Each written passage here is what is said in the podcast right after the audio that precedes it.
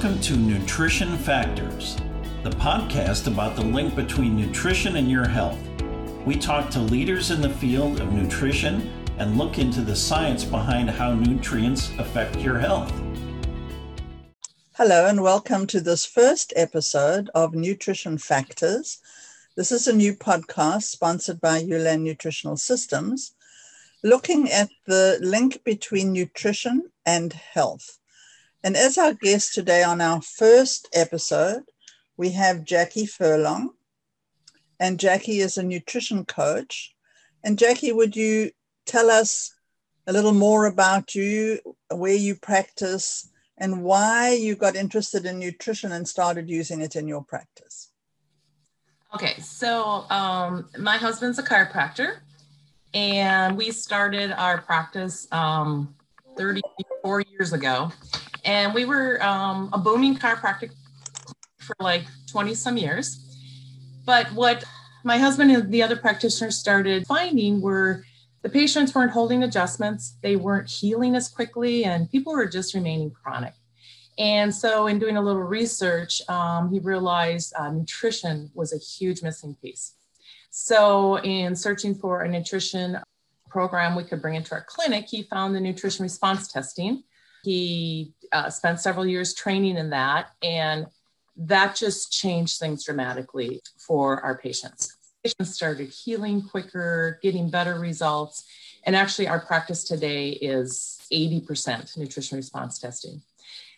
So, what we he did realize is as successful as the nutrition response testing was in identifying malnutrition and sources of toxins in the body and getting those all uh, cleaned up um, with whole foods nutrition, you still couldn't out supplement a bad diet.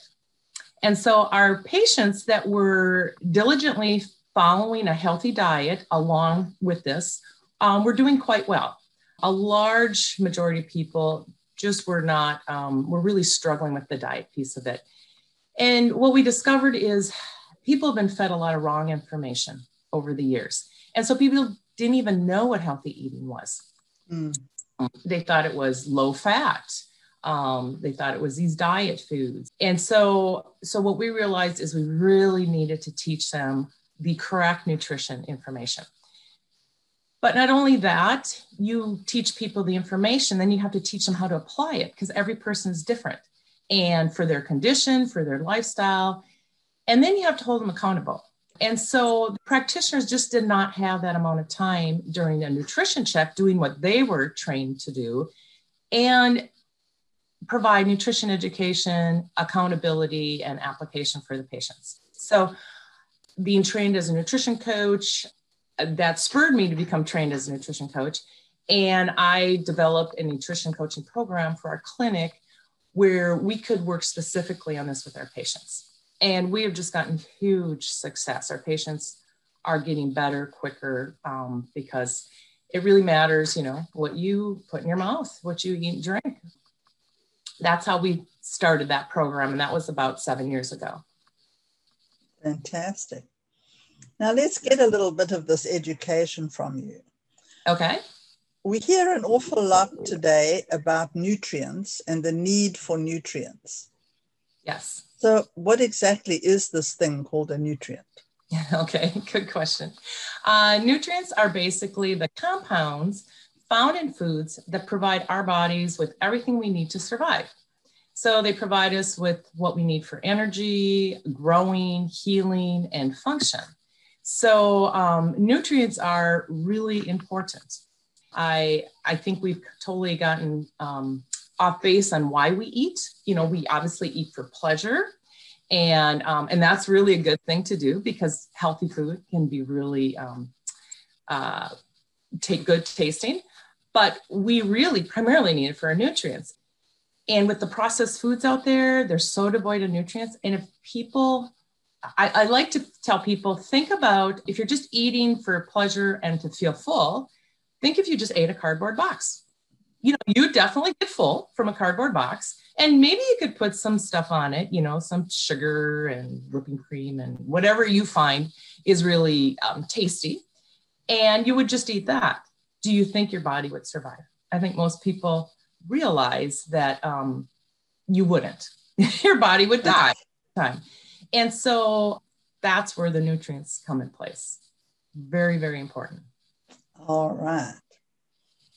So, what's the difference between a macronutrient and a micronutrient? The difference between macro and micro macro is large, micro is small. And I think you hear this used more with e- the essential macronutrients and micronutrients. So, uh, the three essential, well, first of all, let me tell you what the essential portion means. That essential is what are, is required for our bodies to function, and but our bodies don't produce it. So we have to get it through the foods we eat. So the three essential macronutrients are protein, carbohydrates, and fats. And it's really important we get all three of those and also in balance. And that's something we talk about in our nutrition coaching sessions because that has to do with healthy blood sugar levels. But proteins would be your meat, fish, seafood, carbohydrates would be, of course, your vegetables, and then grains, um, you know, rice, wheat, things like that. And then your fats, obviously, we know what fats are, but um, it's really important they're healthy fats. Mm-hmm.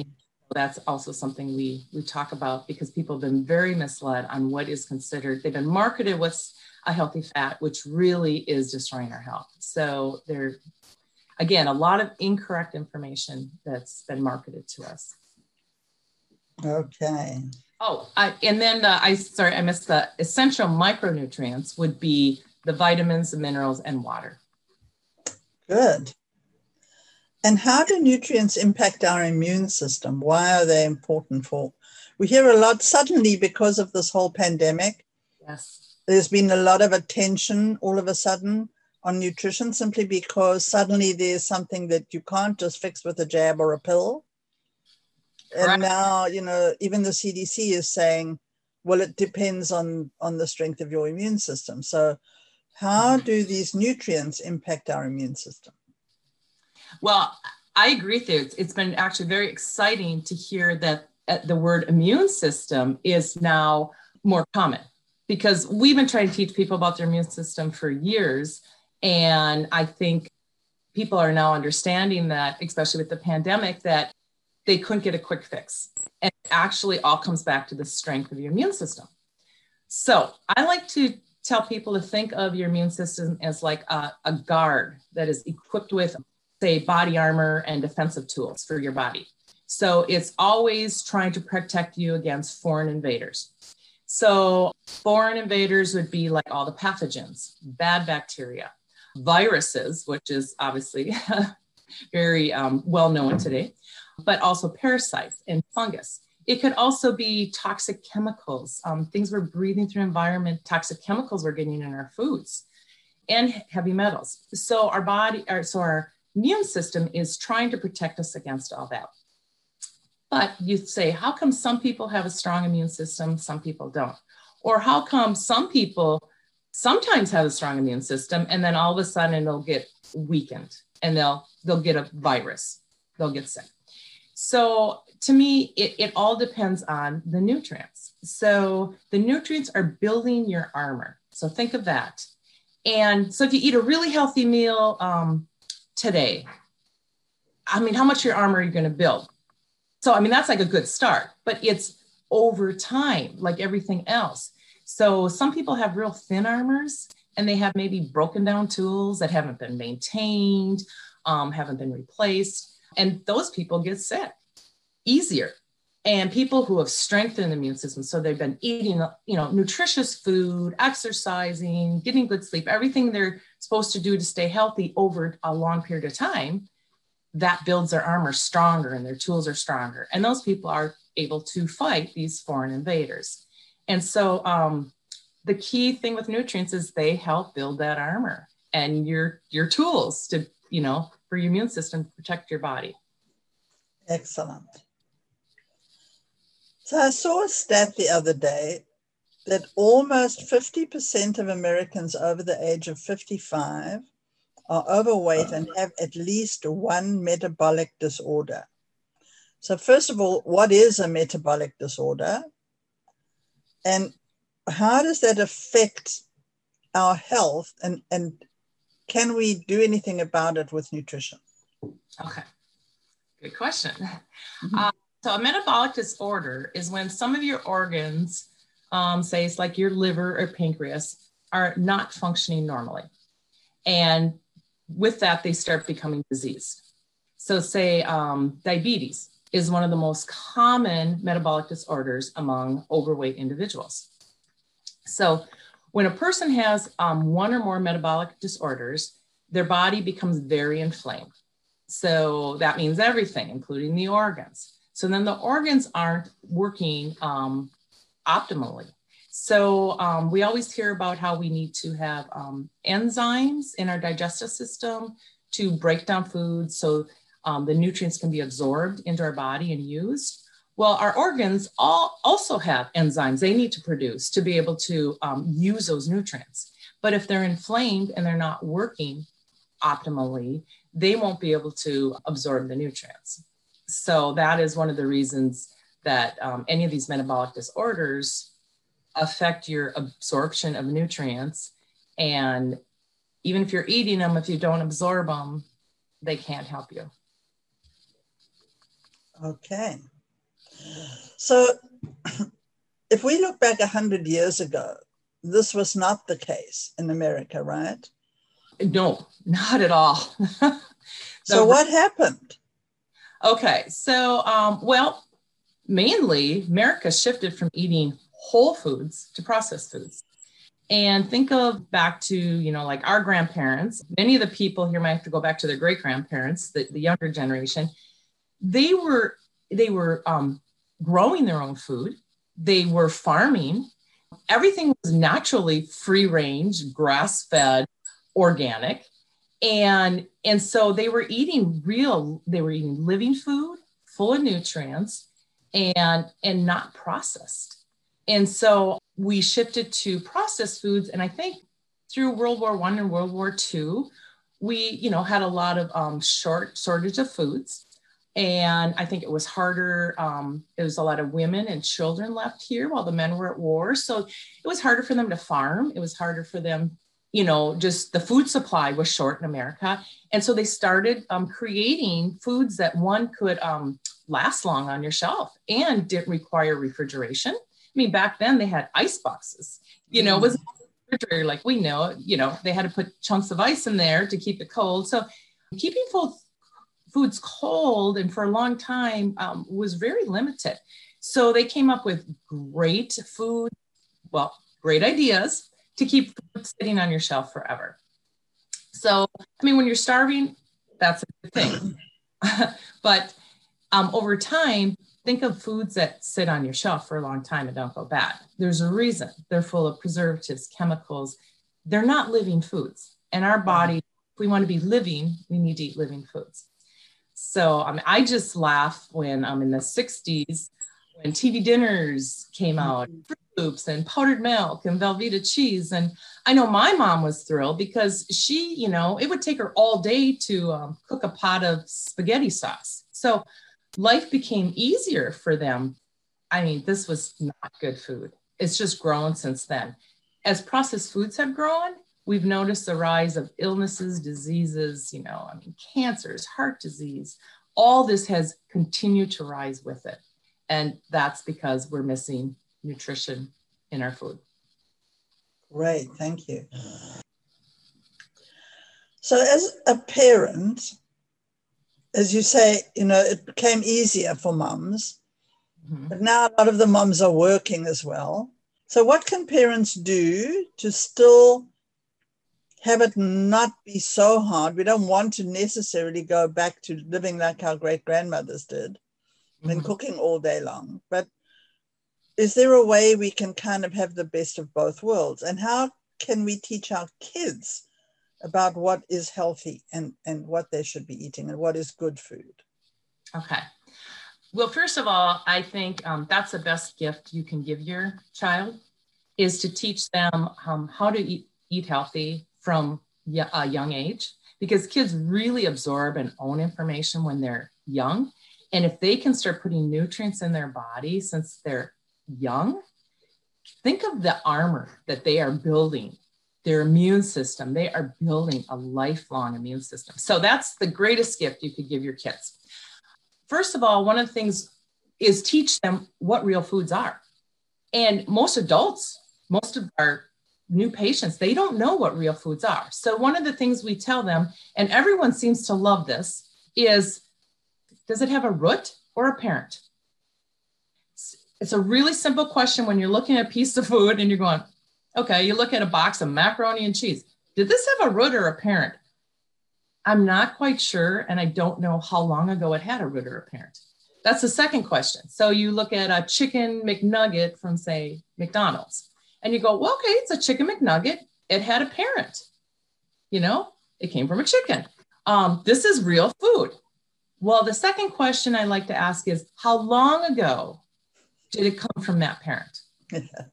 if you're making a, a, chicken breast at home or you're eating a chicken McNugget from, say, McDonald's, obviously the chicken breast, that came directly from the, the chicken not that long ago.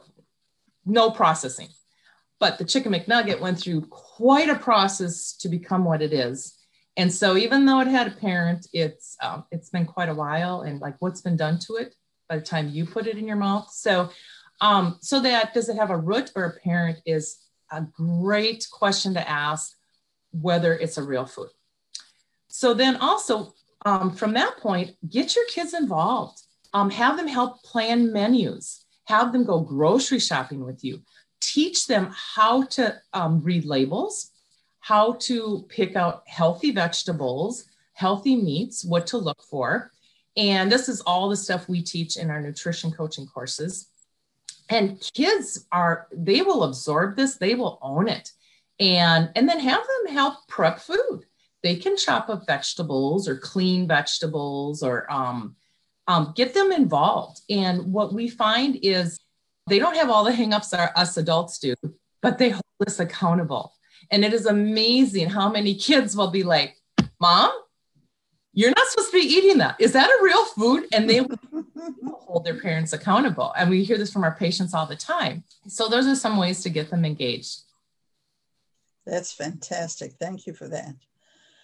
So here's my last question for you, Jackie. What is one easy step our listeners can take to improve their nutrition and their health? So there's times where I realize that, wow, I just haven't been eating a lot of vegetables lately. And so what I do, um, one of my favorite things is to um, get a bunch of clean organic vegetables, chop them all up and make a huge veggie tray like you would bring to a party. And all the veggies you like, carrots, celery, broccoli, cauliflower, tomatoes, cucumbers, I'll just load it up. And I put that in the fridge because first of all, whenever I do that, me and my family, we just eat way more veggies. You grab them to munch on you grab them to throw together a salad. They're already cleaned and, and chopped up. Um, you can make an easy stir fry. You can add vegetables to your dinner. But we eat way more vegetables. And I find I instantly feel better. It's just amazing. Your body you'll feel more energy, you'll feel clearer thinking. And our bodies really do love nutrients. And veggies are just one source of a lot of nutrients. And so um, start adding veggies to your daily diet and, and eat more real foods. Now, one point I want to point out with um, eating vegetables is again, years ago with the low fat craze, you know, we knew we had to eat vegetables, but we all ate them, you know, dry, no butter, no fat, you know, no salt. And, you know, veggies can be good, but they are so much better with fat and um, some good um, high mineral sea salt. Sea, sea salt is really good for you. It gives you a lot of those minerals. Remember that essential micronutrients, we need minerals. None of the processed salt, table salt that most people are used to, but sea salt. But what's really important about putting fat on your vegetables is there are a number of vitamins that are only fat soluble. So vitamin A, D, E, and K are fat soluble vitamins. And you get those in your foods and in your vegetables. But if you eat them with no fat, your body doesn't absorb those vitamins. So you're missing out. And so I always recommend having like a, um, a good healthy dip with healthy fats. You can make it yourself or you can look for something at the store to dip your vegetables in. A lot of people find they like it better that way, but more importantly, you're getting the fat so you can absorb the fat soluble vitamins. Or if it's cooked vegetables, they're great with grass fed butter and sea salt. Um, so, another way to get those fat soluble vitamins and get your veggies. Excellent. So much good data. Thank you very much, Jackie, and thank you for taking the time to talk with us today. And thank you for listening to our first episode of Nutrition Factors podcast, sponsored by Ulan Nutritional Systems. And we'll see you next week. Thank you, Sally. You've been listening to Nutrition Factors, a podcast about the link between nutrition and your health, sponsored by Ulan Nutritional Systems.